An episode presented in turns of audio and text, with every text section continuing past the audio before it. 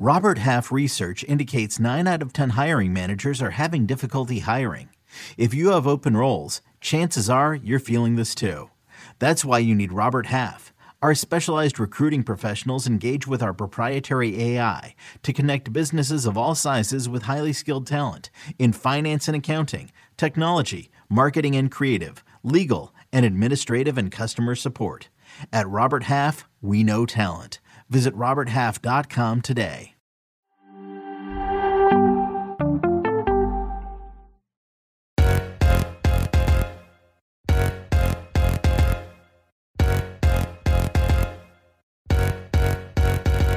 Hello and welcome to another episode of Attacking Third, a CBS Sports soccer podcast. I'm Sandra Herrera, lead NWSL writer for CBS Sports.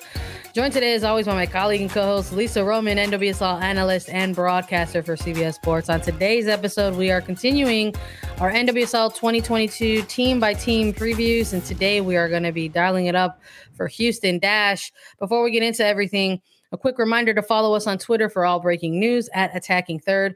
And if you're listening to this as a podcast, please give us a five star rating and review. It just takes a second and it really helps us out. So hit five stars on Apple Podcast rating review page or on Spotify on the Attacking Third page and give us five stars. Helps us out so much. We're just rolling them out, Lisa. Left and right, Houston Dash season preview. We're going to get into this. How are you doing today?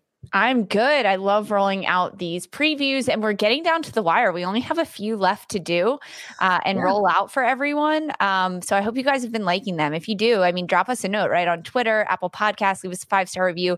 Tell us what you like, which preview is your favorite, which team you're supporting in 2022, because 12 teams to choose from now. But um, Houston Dash, I'm excited to oh, talk yeah. about this team because there's some there's some talking points, right? I mean, every team has them, but this this Houston Dash team is an interesting one to dive into. How are you today, Sandra?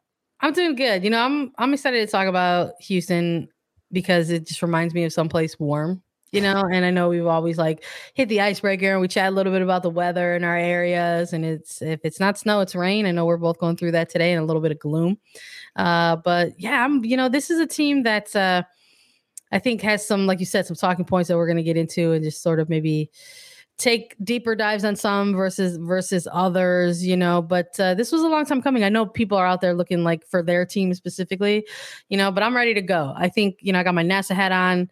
You know i, I decided hey if we're gonna do like a preview for a nasa related town i'm gonna go ahead and, and have the hat and represent. Let's maybe just dive right in houston dash and see what they are going to be up to, right, during the 2022 season, starting with a quick overview. Head coach James Clarkson still at the helm for this team. This is the one team it almost feels like that mm-hmm. uh, we didn't have to pay too close of attention in terms of pursuing a head coaching hire. They have James Clarkson in place already on contract, although they did bid farewell to Twila Kilgore, formerly Kaufman, uh, took a position with the United States women's national team. So she has moved on to uh, in the international level. So congrats to her. But Clarkson is actually uh, still the only head coach to hold a head coaching position after the 2021 season. Has been involved with the club since 2018. yeah, I've been been with them since 2018, going kind of on four-ish seasons, right, with the dash here. Uh, but in, in, light of a departure of someone like Twila Kilgore on the coaching side of things, the Dash went ahead and made uh, an additional notable hire for the front office, introducing Jessica O'Neill as Houston Dash president. She's a sports marketing executive. Uh, it has background with Carolina Panthers and Charlotte FC for the last nine years. And in terms of their finish in 2021, the Dash ended in seventh place, missing out on the playoffs, which maybe gave way to our early power rankings. For those who don't know, in December of 2021, we did an attacking third way too early power rankings episode, and we actually gave them six back in December. Yes. So uh, we were pretty spot on at that point, just based on so. everything that we talked about. I mean, it, it's an interesting kind of topic to talk about in, in terms of head coaching because every other preview we've done, it's a new head coach, it's a new system. yeah. They have the team for a full year. And James Clarkson is still with Houston Dash. Um, and he's been there. He's gained some trust with the players. He's established a bit of a rhythm and a a foundation for how he wants to play and his team ahead of him. So there are a lot of good things already in place for this Houston Dash team. But it, there were still so many changes in the offseason, player personnel wise, um, getting a lot of different players, not a lot of huge, huge names signed to their list. I know a lot of other clubs with the expansion draft happening, adding San Diego Wave FC and Angel City FC. Teams were uh, grabbing for star players and really looking to solidify who was going to be the superstars of their team, who's going to lock everything down. And with Houston, they weren't in the headlines. Uh, I'm going to say as long as other teams were because a lot of their trades and their movement happened at the start of the offseason. Um, and then things kind of slowed down and now they're just kind of solidifying. And maybe that has to do with having James Clarkson being the head coach going from one season into the next. So he had 2021 to kind of map out what he wanted to do, talk with other coaches and, and figure out those trades ahead of time. So during the offseason, he wasn't scrambling to do a lot and more so sitting back watching all of the other teams scramble and go through that. But we'll dive into it because some big roster signings, also some losses for Houston. It changes the landscape of things despite having the same head coach. 2022 is going to look different for Houston.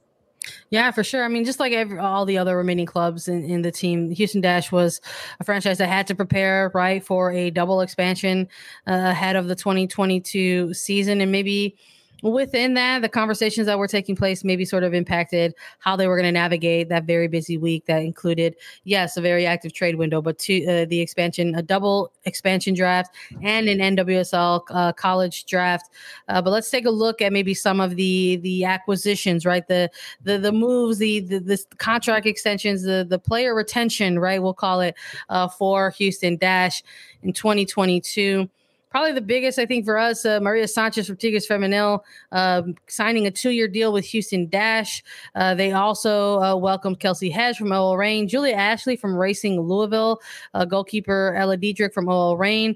And there's some prospects in here with uh, Ryan Gareis from South Carolina through the NWSL draft.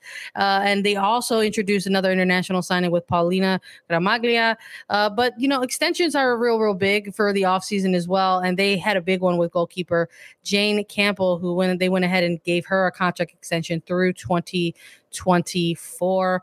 So this was a team that maybe initially kind of looked like they were holding, you know, steady going into that that busy week of a transfer window, double expansion draft, and NWSL draft.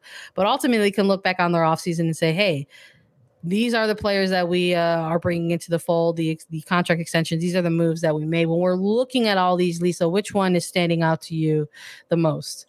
Well, I, adding Maria Sanchez to this roster is a huge standout. Um, we had the pleasure of speaking with her after this. She signed this two-year deal with Houston. Um, it, her excitement to join the NWSL and her passion for playing this game in America is overwhelming. And I think that her uh, energy, her vibe, her mindset, just, I mean, off the pitch is going to be a huge, huge benefit for Houston to have in the training room at the practice field. Just someone that wants to be there day in and day out and compete at this high, at the highest level that she possibly can. And she wants to make a difference. So Maria Sanchez joining Houston Dash is a huge, huge get. I think she can provide so much to this team on the flanks, sending crosses in, dribbling at defenders 1v1. She's very good at that. And she brings her experience from playing in Mexico and at international level to this Houston Dash team, which does have a lot of international players onto it. So adding that into the mix, huge, huge, huge for Houston. When you look at the losses, a lot of losses that Houston faced. Um, I, almost would say Abby Dahlkemper, in a sense, was a big loss for Houston. However, she didn't play for very long with the Dash. She was traded from North Carolina towards the end of the 2021 season uh, on like a, a mini loan to Houston Dash just for a little bit before. I mean, technically her rights were tra- traded yeah. back to North Carolina, then to San Diego Wave FC. But during her short stint with Houston Dash, she made an impact on the pitch. Um, I think playing alongside Katie Naughton in the center back position and, and Dahlkemper being able to have her vision on the ball as a center back, split lines, play those long through balls over top, finding her teammates, former teammates, then Rachel Daly, Kristie Mewis, Shea Groom up top. It really worked well.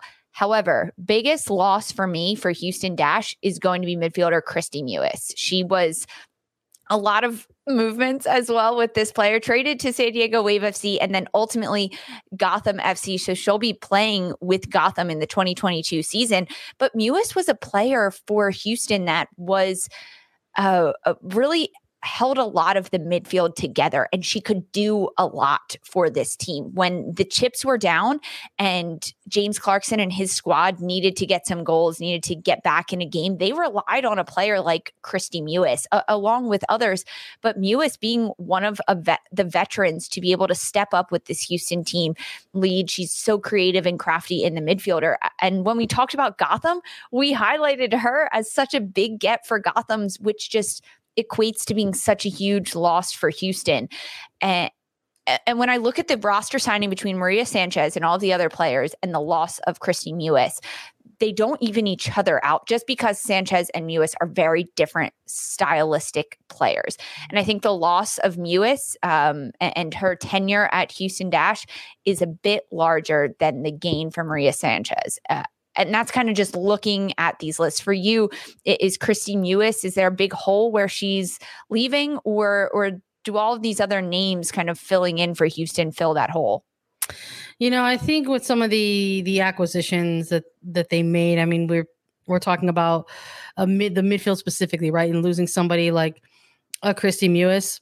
Mm-hmm and then that you you wonder like oh this is going to leave a really really big hole but when we're looking at other players that they brought in like a, a Marisa Viggiano, right to sort of also include as part of that player acquisitions during the offseason to add to that sort of midfield depth uh, having somebody like a Shea Groom, etc. I'm not too sure if that's gonna you know be as big as of a glaring hole that maybe folks might be be thinking it is. I'm with you 100% in that it is a big loss and probably on paper the biggest loss for houston dash. I mean gosh i remember us covering this double expansion draft and then sort of seeing these protected player lists and having Kristie Mewis be an unprotected player, right, on that expansion draft, there was absolutely already the chatter like maybe this is a, a predetermined move, right? And that ended up kind of playing out and coming to fruition. They left her unprotected. San Diego selected her. There was an additional trade to Gotham FC, some allocation money moving in place, right? So Houston ended, you know, sort of uh kind of having these discussions, sort of having this sort of predetermined move in in place. And uh, I'm with you with with Mewis being uh, the, the bigger of the losses for some of the departures that they had. Don't know if I'm actually 100% in agreement with you about Dahlkemper. I think maybe that was a, a short term loan, like you said, maybe mm-hmm. an experiment, a roll of the dice, right, for this franchise to try to maybe make a push in that late half of the season. And I don't know if we could sit here and say that it actually panned out for them, considering they found themselves sitting outside of, yeah. uh, of playoff contention. But in terms of that defensive line, having somebody like, uh, you know, a, a Megan Oyster are also making her departure. You know, now Megan Montefusco going to Orlando Pride. It's like a one-two punch combo, right? Like you're losing a Dahlkemper and yeah. you're losing, uh, you know, you're losing another uh, center back. So I think that's something that the Houston Dash are going to maybe try to keep an eye. That's a lot of responsibility, I think, for somebody like uh, Katie Naughton, right, to sort of take take a look at. Um, why don't we take a look at this roster as a whole? One of our favorite parts about doing these previews, right? We get to talk about the preseason roster at hand, which typically has a ton of players. We've been seeing them from as, as large as, you know, 30 players, 35, but maybe not so much the case here for Houston. This is how they're rolling out with their preseason thus far. Uh, for goalkeepers, they've got Jane Campbell, Ella Dederick, Lindsey Harris. For defenders, they've got eight with Julie Ashley, Allysha Chapman, Carly Farquharson, uh, Kennedy Faulkner, Haley Hanson, Liana Hins, Katie Naughton, and Anika Schmidt. For midfielders, they've got seven listed at Joel Anderson, Hannah, uh, Hannah Diaz, Shea Groom, Makamae Gomera Stevens, Kelsey Hedge, Emily Ogle, Sophie Schmidt, and Marisa Viggiano.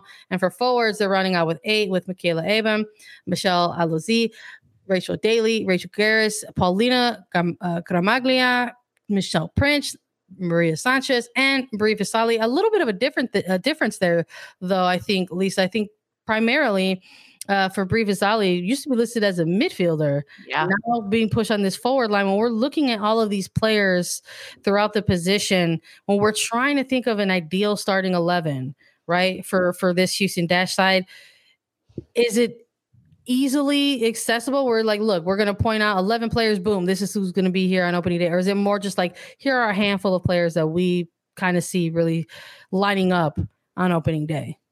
As any preseason roster that you look at, there are the handful of players that jump out that have been namesake starters that have established themselves with a team. And when I look at this Houston Dash roster, the biggest one for me uh, initially is Jane Campbell and Rachel Daly. Jane Campbell, goalkeeper, she's been with Houston. She's been in and out of the United States women's national team roster over the last few months and especially last year. Um, she's been a namestay there. And when she was gone, Lindsey Harris stepped in pretty seamlessly for Houston throughout that role. Um, and then uh, forward Rachel Daly, the English international, is such a phenomenal player for this Houston Dash team. She can create magic where there are no sparks at all. Um, so those two definitely stand out. And and because James Clarkson has been the head coach there and he remains the head coach, he knows these two players very very well. And I believe that he is trying to build his team around players like this. Even when you look in the midfield, someone like a Sophie Schmidt, um, Shea Groom, he's he knows these players and what they can do on the field, what they can do together. And it's how he can complement those superstars by bringing in some new players, some different players uh, from OL Reign that he's brought in. Uh, I think Katie Naughton in the backline defender. She's she had a great season in 2021. I think she'll solidify her spot and stay in that center back position. I think it depends who's going to slot in next to her. Uh, Megan, formerly Oyster, used to slot into that role. Abby Dahlkemper was there for a bit. Um, we know Haley Hanson has done a number on the back line for Houston, but I think that the back line is a little bit uh, of question marks when you look at the, this group of eight that is listed on the roster. Uh, besides Katie Naughton, it's kind of like who can you build around her that will create? And it also depends on what Houston is trying to play. I mean, that's the biggest question for all of these clubs. But we know James Clarkson. We know a kind of soccer that Houston likes to play. Um, they like to be patient with the ball, build it up, and then look to go quickly in transition. Are they going to stick with that or are they going to change things up? Uh, but uh, some big names Jane Campbell, Katie Naughton on the back line. I think Shea Groom uh, in the midfield and forwards, Rachel Daly, like I, I, called out before. And I think Maria Sanchez, right? You wouldn't bring a player like that yeah in making a huge two year signing right at the start of the offseason for a player like Maria Sanchez if you're not going to play her and look to utilize the skills that she is bringing to the game. Yeah, I'm with you 100% on that. I think across this preseason roster, there's maybe anywhere from six to eight, right? Players mm-hmm. that you could say are possibly locks to see on opening day for an ideal starting 11, which kind of means that there's room for opportunity here. There's there's opportunity here for players to try to show what they've got for to their coaching staff to sort of make a case, right, for uh, snatching a kind of a starting eleven spot. And I would like to to see it, right? Maybe let's take a look at a potential. Who's our like I would be on our, our, our top prospect list or our young prospect list to to to to maybe make a name for themselves and and, and wrangle away a starting eleven spot. For me, it's Makamae Gomera Stevens. Uh, she's a forward midfielder. She plays both. She played forward in college. Now she plays midfield for Houston Dash. She was with the club last year, played a little bit 13 games she got four starts but it was uh, during that olympic stretch is really when she got to see a lot more time on the field when a lot of the internationals were out.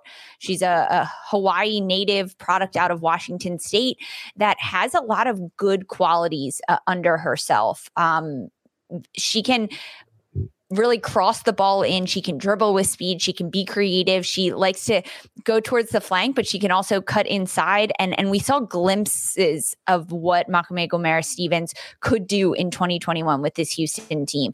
And if she can play in the midfield alongside players like Shea Groom, Sophie Schmidt, underneath players like Rachel Daly up top, even Nichelle Prince up top with so much speed, I think that Makamae Gomera Stevens could have a breakout year this year. Um, she needs to lean into that, absorb everything like a sponge. She had a whole season with James Clarkson last year where she was with him every single day in training and could understand what he wants specifically from her. And now it's time to show the consistency that Gomera Stevens can do. She did it in college.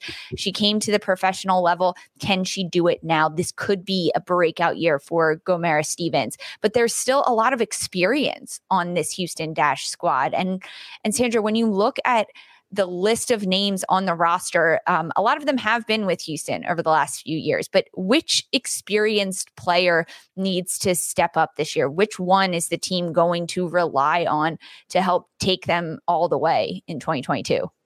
Yeah, I'm with you on that. I love the way you phrase that too. I mean, we've been running into that a little bit with these previews. We've we've done team previews for clubs where we talked a lot about their preseason roster as a whole and notice that there's a lot of new faces in the mix and not just new faces but younger players. You're talking out of draft players when we did it with with uh, with Orlando Pride already with with Racing Louisville even even throwing North Carolina in the mix a little bit with a ton of these newer and younger faces. But for Houston that's not necessarily a similar case right? While there's new faces these these a lot of the acquisitions that they may tend to have a little bit more experience in the league I think it's going to be beneficial but for someone who has already been with the club for a little bit of time now, and I think is going to end up being that sort of essential experienced player that the club leans on, I got to look in the midfield and I got to look at Shea Groom. I think it's maybe you look at the sort of midfield core in place that they have. And maybe it's easy to look at somebody like a, a Sophie Schmidt, right, who's mm-hmm. been an absolute linchpin for them in the midfield has had to clean up things have had, has had to spearhead things uh, for for the club in that middle third. But i'm absolutely looking at uh Shea Groom to sort of take on uh, that little bit of, of a you know veteran role more experienced player role in light of of the new faces maybe not the the young prospect faces but the new faces that are coming in to this houston dash side maybe looking to get established and sort of uh, figuring out what it means to be a member of the houston dash what it means mm-hmm. to sort of be part of the the culture that had, they have sort of built over the course of Clarkson's tenure with the team. And she's someone who has been relied upon at times to sort of be a little bit of a pest on the pitch right for for Houston Dash and you kind of have to have that person at mm-hmm. times uh, during during the match and she's someone that I could see absolutely sort of taking a game by the scruff of the neck and saying hey let's go and I think there might be some moments during the 2022 season in an expanded year with two additional clubs where the competition's going to look and feel a little bit different they're going to have to maybe rely on some experience and I think they're going to maybe get that from Shea groom. And this is also, we're talking about this all, you know, in a, in a season which is probably going to see some of their other key players coming in and out of the NWSL season with World Cup qualifiers that are taking place. And we might see that come into play specifically in that middle third. Uh, and when we're looking at players who are in our international spotlight, we're looking at Rachel Daly, Maria Sanchez, Nichelle Prince. Like any of these Sophie players Schmidt, we can choose. Sophie Schmidt. Any of these players we yeah. can look at and uh, and say this is going to be a problem when they leave for Houston, right? That's exactly right. I mean, they're big players. They have so many international players on this team last year during the 2020 Tokyo Olympics. Houston Dash lost the most number of players throughout that month, month and a half span for the Olympics, the most international players. Uh, because of that, a, play, a coach like James Clarkson needs to look at the future of his team. And that means getting these more uh, younger, inexperienced players minutes at the start of the season. That way, come international breaks, come World Cup qualifiers, come all of these international tournaments, if the NWSL isn't taking a break, he needs to be able to have these other players step in seamlessly to that fold and not let other teams and other opponents steamroll over the Houston Dash. It's almost like playing the long game in the NWSL. You have to rack up points at the beginning of the season when you can, when you have all of your strength, all of your heavy hitters in your international players before they leave in the middle part of the season so you don't lose points at that point in the season and in the regular season standings for the NWSL. So huge, huge players that they'll be missing potentially in Rachel Daly, Maria Sanchez, Nichelle Prince, like you mentioned. Um, those are players that are going to need to kind of bring the younger ones, the the the rookies of the team mm-hmm. under their wing and with them, not just speed ahead of them over the first 2 months of the season. It's it's a big discretion between what they can do on the pitch and then also making sure the rest of the team is right there behind them so it's not a big drop off when you have to go to your reserves. No, I'm I'm with you on that uh, hundred percent. I hope we see it pan out and flesh out for for the club. It's it's it's honestly like just even more of a reason I think why you know we're looking at experienced players, Selena, and that I'm gonna like stick with stick with a player uh, like Groom maybe someone who can share, hey, this is what it's like to to come to this team and grow with this team, right? Someone who hasn't maybe been there as long as, uh, you know, a Jane Campbell, but has also been someone who has been uh, had an immediate impact for the team since since her uh, arrival. It's going to be interesting to see what the dash look like. Should they find themselves missing some key players during the season uh, because they didn't necessarily last season in 2021 when they were in the mix of the playoff conversation and sort of seeing if they can build out success over the course of a regular season. I think that's something that everybody was looking for from this Houston Dash side as they came off of an inaugural 2020 Challenge Cup title. And I think that that leads us to our burning question for Houston Dash in the 2022 season. Can this franchise finally break through and make their first regular season NWSL playoff appearance? It's something that they're still looking for. It, that's so surprising to me. Uh, just looking at this team uh, very close up in in really like the macro of it or the micro of it, excuse me, is that they have the pieces to be a championship team. They have the pieces to be a playoff contender in the NWSL, yet they haven't broken through that yet. They did win the 2020 Challenge Cup in the bubble. I think that was a they had a chip on their shoulder throughout that tournament. They had something to prove, but now can they actually break through to the regular season playoffs with the expanded playoff? Last year and now moving forward with six teams, they have a better shot, but also 12 teams now in the league. I think that this question is is going to be really hard for us to answer right now. And that's why it's our burning question because we need to see how this team is going to roll mm-hmm. out and everything that we've talked about, Sandra, throughout this episode. They're the biggest losses that they suffered, the biggest signings in, in Maria Sanchez, losing players like Kristie Mewis, looking at their international players and who they could potentially lose during World Cup qualifiers they're young players that need to step up and make a difference. And then the experienced players that need to lead this team it's if they can all come together and it, all of this impacts their playoff contention towards the end of the 2022 season but it starts from the challenge cup i think once we see houston dash hit the field and compete against these other NWSL clubs in their region during the Challenge Cup, we will be able to get a sense of, yeah, this could be the year that Houston breaks through, or you know what? It's not, not this year. They need a, another year. They need something else. Yeah. And it's almost a team in Houston that's not like, yeah, they have that magic piece that's going to push them forward. Yeah. They have whether it is the, the Gotham rebrand off, the the new expansion clubs in San Diego and Angel City, or whether it's Portland and, or Washington, a team that has a lot of pedigree for winning things. Houston just doesn't have that. So it's going to take a lot more grit. It's going to be a lot more blue collar clawing and scratching wins throughout the season to get them into that playoff position. And that's why it's our burning, burning, burning question ahead of 2022. Yeah, I like what they're bringing in this preseason. I like that they kind of came in with maybe a, a, smaller roster versus a larger roster for preseason versus some other teams, right? It allows for, um, you know, forced interaction, right? You're going to get to know your teammates pretty quickly. Uh, the few, I guess, the the smaller the the preseason is uh, in terms of the personnel involved. Uh, I like that James Clarkson and this franchise have, uh, you know, uh, are recognizing the importance of getting uh, preseason scrimmages in. You know, this is the only club that's going to head out of the United States for a preseason match. They're going to be heading to Mexico City to take on Pumas Femenil. And that's going to be taking place on March 8th, I believe.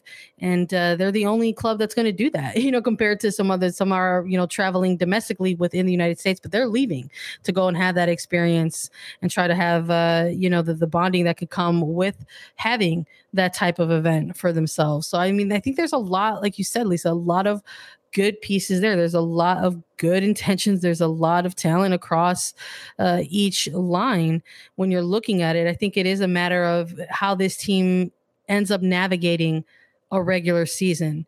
Uh, it was something very special that we saw from them in 2020, but I think now entering 2022, there's a lot of questions about, you know, was that just sort of lightning in a bottle, right? That this team was able to sort of come together and band together and rally and go ahead and do something very special over the course of six weeks or so. But when you're navigating a long and lengthy regular season, it's a different beast.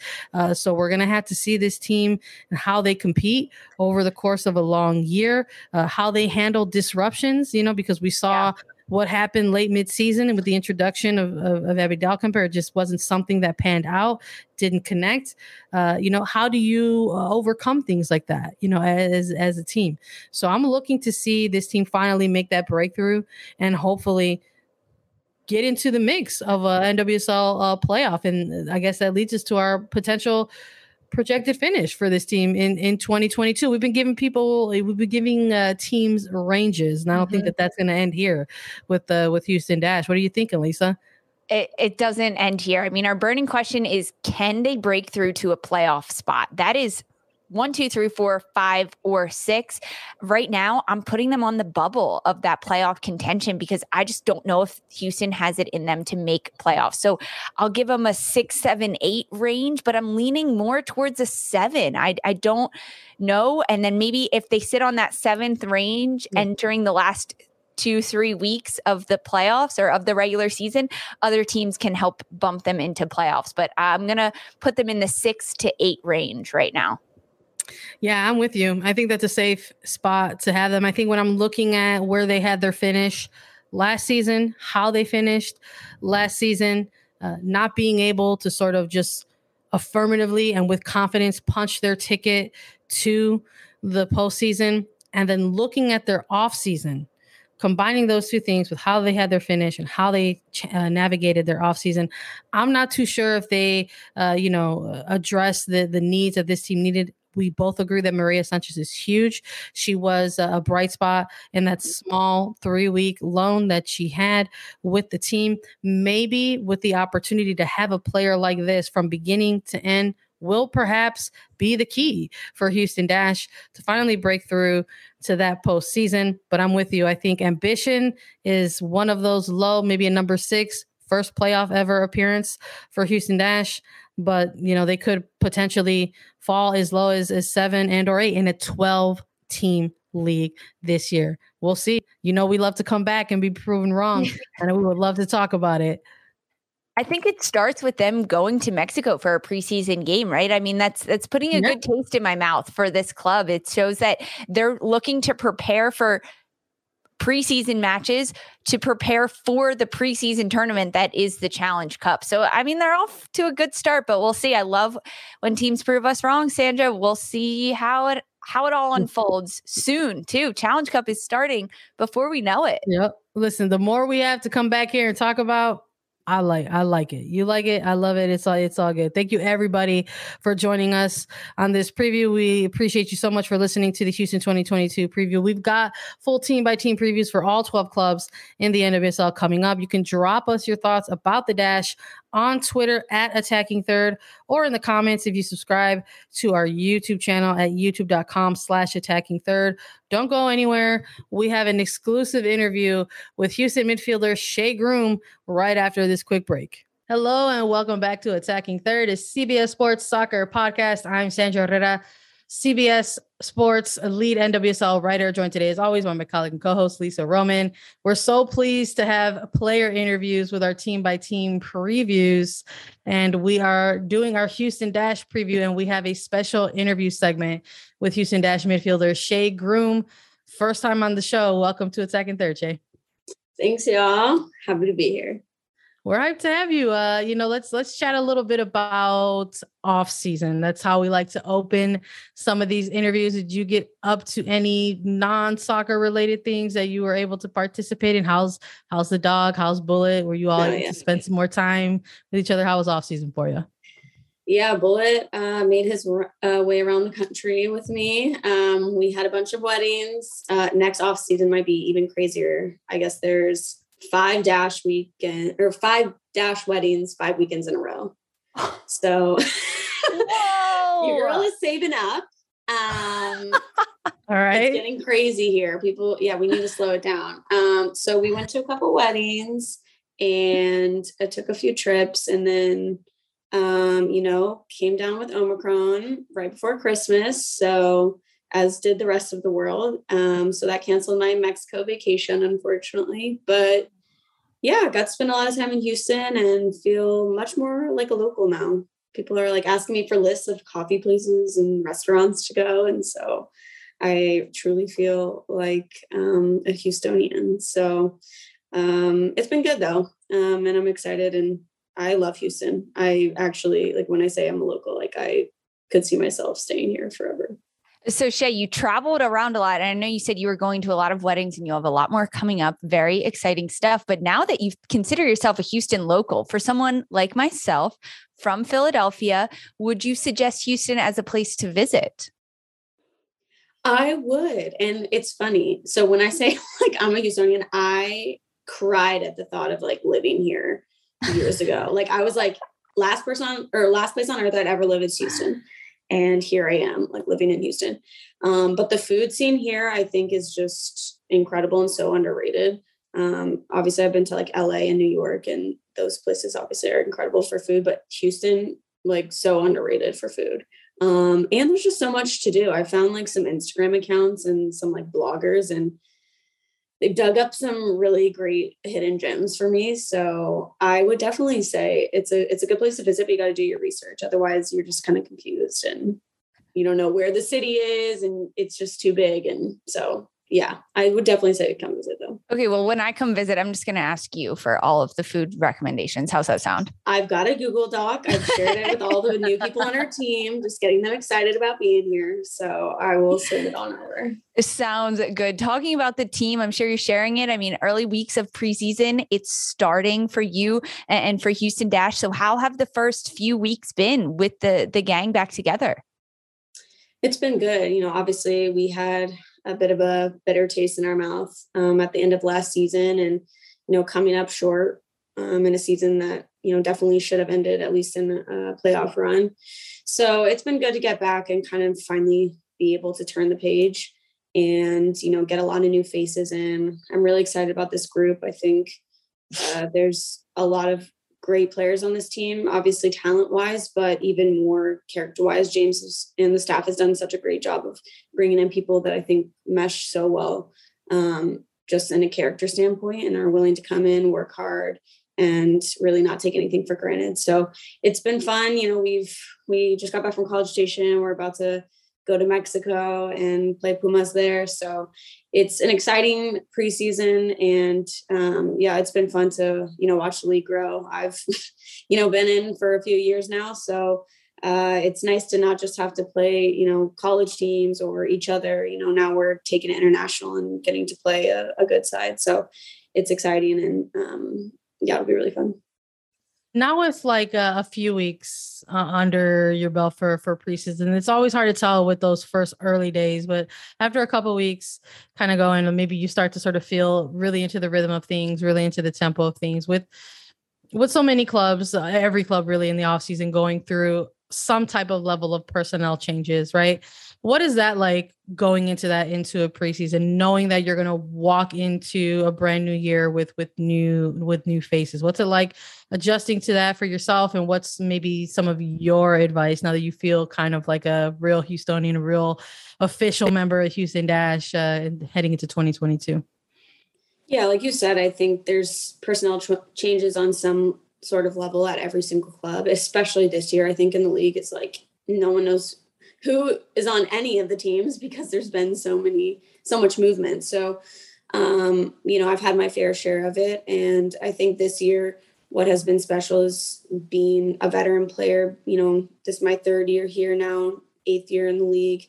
Um, you know i know what it's like to be in the shoes of the players that are new to the team this year whether it's new to the league or just new to the team. And so you know being able to kind of walk through that with them and i think one of the the biggest pieces is just making them feel welcome. And you know as silly as it sounds just having a little google doc to know where they should go get their coffee or some different places to try because when you move to a new city it can be scary. And you know it, sometimes a little depressing just staying in your apartment and recovering from training and not really getting out and and exploring much. So um, you know that's been definitely a, a, big key and then on the field obviously you know we have had a lot of changes on our team but we still have a core group from that 2020 season where we were extremely successful. And, you know, building off that, I feel like we have a lot of chemistry now. And, um, you know, this being our third year together, you know, with players like Jane Campbell, Rachel Daly, Katie Naughton, Sophie Schmidt, um, you know, we're really establishing some of that chemistry and we know how each other wants to play now. So then just bringing new faces into that and creating a culture that we're going to be proud of and that it's going to win us games it's not just the core players like like you mentioned Jane Campbell, Katie Naughton, Sophie Schmidt, yourself, Rachel Daly. It, it you, that's not the only constant. I mean, you are the only team in the NWSL that has a head coach that has not changed from the start of the 2021 season. I mean, James Clarkson still head coach. So when you start this 2022 preseason um, with James, I mean, what's kind of the vibe from him? I mean, how how is he kind of approaching this 2022 year? Yeah, I think that's such a, a huge thing. It's no secret that teams that come into the league, you know, struggle a little bit because, you know, they have to learn what their coach wants, what kind of playing style, what the personnel, you know, how that is going to dictate your playing style as well. So I think just the consistency and, you know, some of us having been with James, I mean, I've been with him for three years. I think he's been here for four now. You know what to expect. You know, you know what he wants um, from a a demand standpoint and a work rate standpoint. And now it's, you know, more or less just being able to communicate that to the team as well. You know, I, I never have envied uh, any of our head coaches and, and the job that they take on in this league because it is a big one. Um, but being able to have players that understand what, what the demand is and holding that standard uh, makes it so much easier. So it's been a lot more of a smoother transition. Like I said, obviously there's personnel changes every single year, but when you have a coach and you know what the playing style is, um, and he's been here for as long as he has, it's a lot smoother of a transition. And you know, we're not playing as much catch up.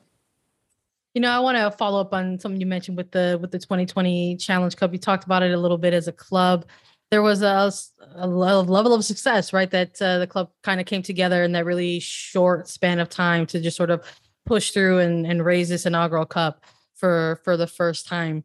And uh, then kind of rolling into this regular season, right? You guys just following short towards the end of the 2021 season. What what is uh you know how is the transition from maybe capitalizing on the success right of that short 2020 window in the challenge cup to translate into this season to sort of see a similar level of success for you all? Yeah, I think for us, it was a lot of reflecting. I mean, I think our first day in the 2022 season, it was like James sat us down and was like, look, it just wasn't good enough. And I think we can all agree that. And we've all had enough time to reflect and let's just not let it happen again. And um, I think there were a lot of themes and um, to reflect how the season went um, you know, giving up late goals, um, and so on. Uh, you know, where those goals were given up, what time they were given up. Um, and so I think we've learned a lot from that. And, um, you know, just having that ruthless mentality in 2020, I think, you know, we had decided early on in the season, we had no idea what the season was going to look like, if there was going to be any sort of tournament. And we just decided, hey, we're going to train every single day as hard as we can. And when we get the opportunity to step on the field to play any sort of competition, we're, we're going to win. And obviously, no one expected that to uh, for, from us. It was like a 200 to one odds. So, um, just having that inner belief, I think, set us up to know that you know this club is good enough, and we have the talent and organization to be able to do so. And you know, last year we came up short, but again, I think that makes us stronger and really highlighted what is going to make this a really successful team so interesting what you said that I'm not sure our listeners fully understand that when when a team gets together and they're in preseason and they're in training, it's not just looking at the last year and looking at the the schedule and maybe the the standings and your overall record and saying, okay, let's train a little harder, let's run a little faster, let's connect our passes, let's defend a little smarter. It comes down to the tiny details and looking at when a goal is conceded and the time of it. It's it's so much off the pitch and and it's not just team as a group goals that come together but it's also personal and individual goals and and for you shea when you uh, look at your personal success with Houston Dash and heading into the 2022 season, what are you personally, uh, what goals are you setting for yourself and what are you hoping to achieve as an individual? Yeah, I mean, I think, you know, being on any team for multiple years, um, you, yeah, you, again, you take on that kind of leadership role. So for me, it's, you know, being more vocal. Our uh, midfield will obviously look a little bit different this year, not um, having Kristie anymore, and so just being that voice in the midfield and and being another uh, scoring threat. You know, Rachel is obviously somebody that has produced for this team time and time again, and so you know, giving her a little help in in that sense, and and just being confident. I think when I'm confident, then uh, things go well, and um, and the team does well. So uh, for me, it's just stepping up, being consistent every single game, and you know, taking on some of that responsibility. You've been in the the league for for quite some some time. Uh, one of the more experienced players uh, out there, not just uh, on the dash. So I wanted to get your perspective uh, on the 2022 season that, that, we're jumping into right now. It's there was a double expansion right uh, ahead of ahead of this season, and, and the league is going from from 10 clubs to to 12 clubs. You know what's from your perspective, what's the the buzz around that? What is what is going from a 10 team league to a 12 team league mean to you in terms of, of a player and uh, the level of competition that you expect to see out on the pitch in the league? Yeah, I mean, I think it's incredible. It means that it's growing and that these other people are interested. You know, people are interested in owning teams. People are interested in bringing teams to these different markets that you know really believe that it could be successful successful for women's soccer and so it's really ex- exciting um, and i think that you know moving forward um, it's only going to continue to grow and you know more girls are going to grow up dreaming to play um, professional soccer and you know i can't say that i grew up thinking that because it wasn't accessible um, and wasn't there wasn't as much exposure as there is now. So it's it's a really exciting time, and um, I think you know making the jump jump to 12 teams is is a big one.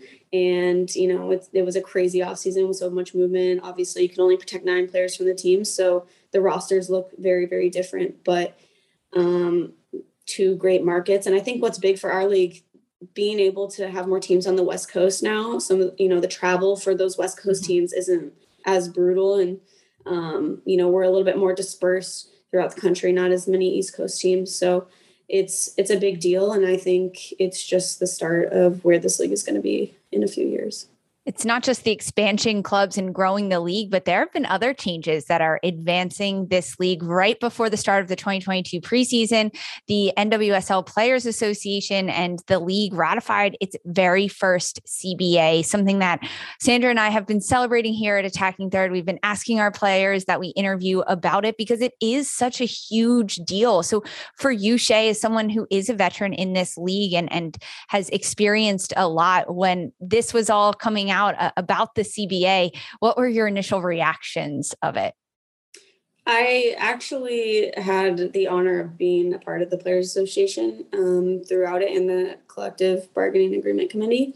So um, I had a bit of a front row seat, and you know, I definitely don't even think I was a part of it as as much as some of the other players in in the league. I think it was something over like 300 hours that um, went towards it in phone calls, Zoom meetings. So there was just so much work uh, behind it. But I think, you know, it's so reflective of what this league is. Um, it's a group of resilient women who are pushing forward to make this league better. And I think you see that with within the CBA. And, you know, Meghann Burke is an incredible uh, human being. And, you know, we thank her every day because she, and I told her this personally, it's, you know, you I've been on part of so many teams and you hear, you know, ownership coming in, presidents coming in, telling you how much they want to make the club better and like make all these promises. And then you never see, you know, anything come from it. But she saw it in us and she backed her words every single day. And, you know, at the end of it, it was such a fun and happy celebration. I remember sitting on that Zoom call and like being in tears and just like sitting there with people and just like you know, saying, heck yeah, like we, we did it. Like, I can't believe we freaking did it. And to get some of the big wins that we got within the CBA was absolutely incredible. And, you know, we needed that starting point so that later we can continue to grow and make this league better and to finally enforce some standards. You know, uh, some of the players that we've had on now, including yourself, talking about being directly a part of that bargaining committee, right? Really the ones sort of getting in and out of those meetings, getting the intel and information first, and then sort of having to disperse that and kind of take on those extra responsibilities was was a lot. And we heard a lot about the joy of sort of kind of ha- having this come to pass. Uh, having somebody like Merritt Mathias on with us, speaking a lot about uh, that as well. Uh, and for for someone like her, for someone like you, players like she's been here since the the beginning. You've been here, yeah. uh, 2015, right? So it's like it's uh, players who have had longevity in this league. Something that really struck us when we were taking a look at all of these bullet points that were coming out of the CBA was how there were a lot of things within it that you could tell were directly tied to like player experiences yeah. in this league was there anything in particular within all of these these sort of wins or bullet points that maybe resonated with you on a personal level more than maybe some others yeah i mean like you said it was just some of it was just so detail oriented that you I'm not sure you'd see it in other CBAs, other leagues. Um, but oh gosh, I mean, obviously free agency, being somebody that's been traded so many, yeah. so many times, um, you know, just having a little bit more ownership over yourself yeah. and your likeness. Um, I think we don't realize like how um, valuable just like our name is so some of the group licensing stuff was really important as well and um, you know even like trade being traded like i've had to cover so many expenses being traded and it's like i didn't choose this i didn't ask for this you guys just called me up and told me that you know i was moving across the country so even some of those stipends and um, you know little things to just supplement you know what we don't make on salary level was really really important and then you know obviously you know, for me, I've had to wait a really long time. You know, I, I negotiate a contract and then the minimum goes up. So I'm like, thankfully, I'm in a place now where it's like I've uh, negotiated pretty hard on my last contract, but um, just having that entry level for players where it's not like embarrassing, you know, they don't have to have another job. Yeah. Like, um, I really feel like we're at that starting foundation for salaries and it's an exciting time because you know i started the league and it was $6000 if you know you were on the minimum. So that's not a full-time job. That's not a professional athlete. So um, i think we're getting we're getting close and this is just such a great foundation for that.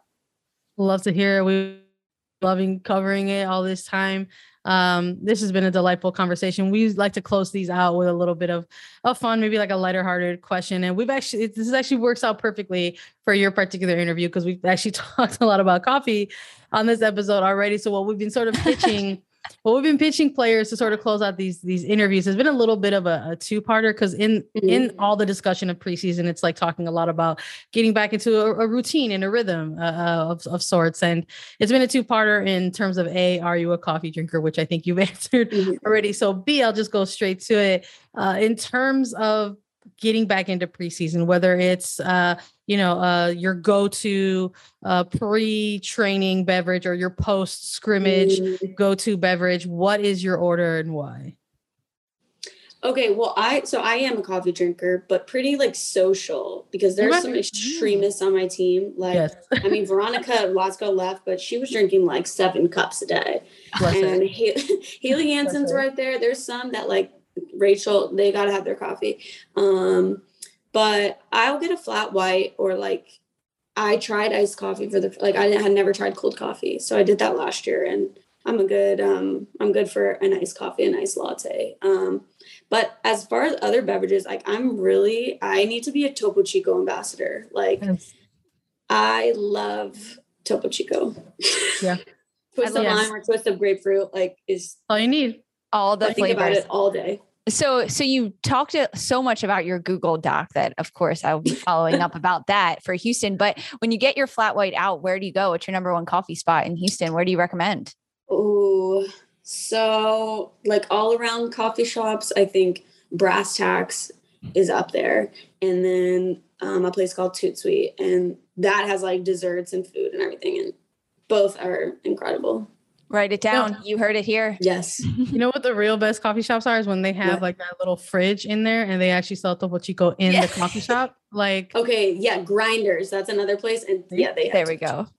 There you check off all the boxes there. I love it. You like it? I love it. We want to thank everybody as always uh, for joining along and listening to our interview and episode. Shea, thanks so much for joining us. Good luck in the 2022 season. Everybody, you can follow us on Twitter at Attacking Third. We're on Apple Podcast, Spotify, Stitcher, and anywhere you listen to your podcast shows.